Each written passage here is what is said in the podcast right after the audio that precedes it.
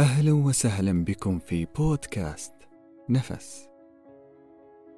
عزيزي المستمع هذه الأرض بما فيها من بحار وجبال وصحار بهبوب رياحها ولمعان برقها وغزارة مطرها ولهيب شمسها وقساوة صقيعها.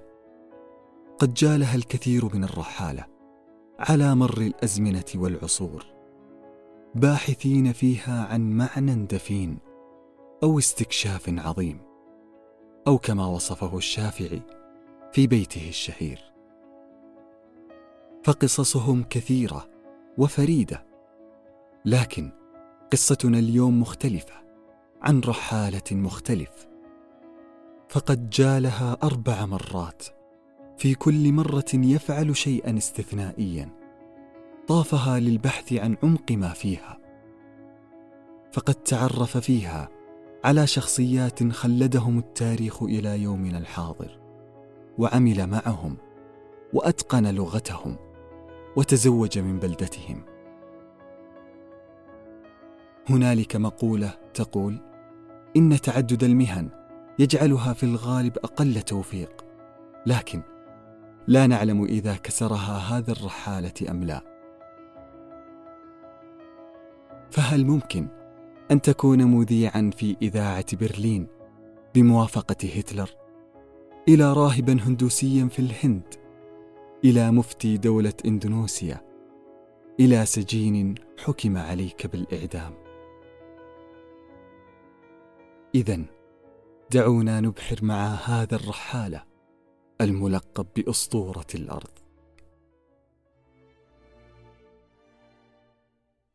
عندما قفز أدولف هتلر إلى الرايخ الألماني في بداية الثلاثينات وشغف به عرب المشرق أيما شغف آملين أن يكون منقذهم من الاستعمار الإنجليزي والفرنسي. شد هذا المغامر العربي الرحال إلى ألمانيا. وهناك استطاع مقابلة وزير الدعاية وثالث رجل في الرايخ الألماني الدكتور جوبلز وأقنعه بفكرة تأسيس إذاعة برلين العربية فمنح الإذن وابتدأ بث أولى حلقات الإذاعة بعبارته الشهيرة هنا برلين حي العرب. اليوم لم يبقى سوى استعمال السلاح ألمانيا الكبرى. ألمانيا الوطنية ألمانيا الاشتراكية.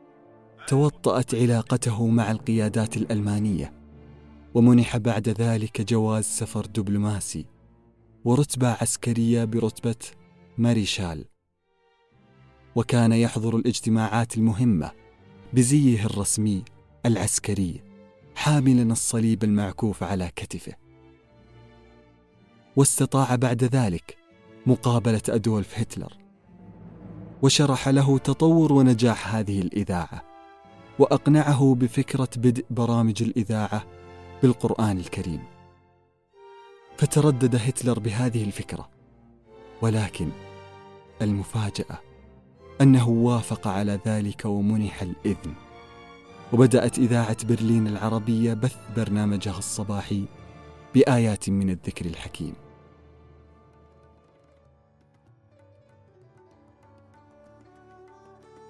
شد هذا الرحالة الرحال إلى الهند فتعلم لغتهم ودينهم وأتقن أعمالهم ساعيا لاستكشاف أرضهم.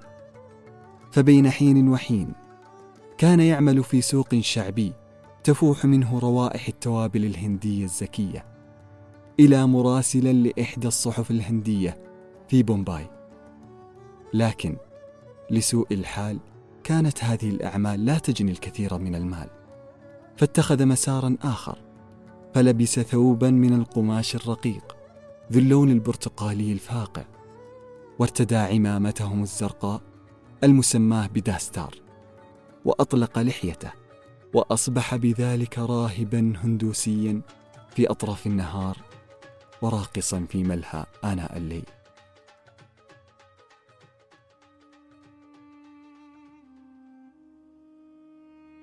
وفي جزيرة العرب. قابل هذه الرحالة مؤسس المملكة العربية السعودية الملك عبد العزيز آل سعود. وبينما هو في مجلسه إذ بشر الملك بولده الثالث والستين. فنظر الأمير فيصل إلى هذه الرحالة وابتسم. انتبه الملك عبد العزيز لذلك فسأل ولده عن الخبر. فقال له الأمير فيصل وهو يهمس في أذنيه بلغ عدد أولاد هذا الرحالة أربعة وستين ولدا. فسأله الملك هل صحيح أن عدد أولادك أربعة وستين؟ فأجاب الذكور منهم فقط يا طويل العمر.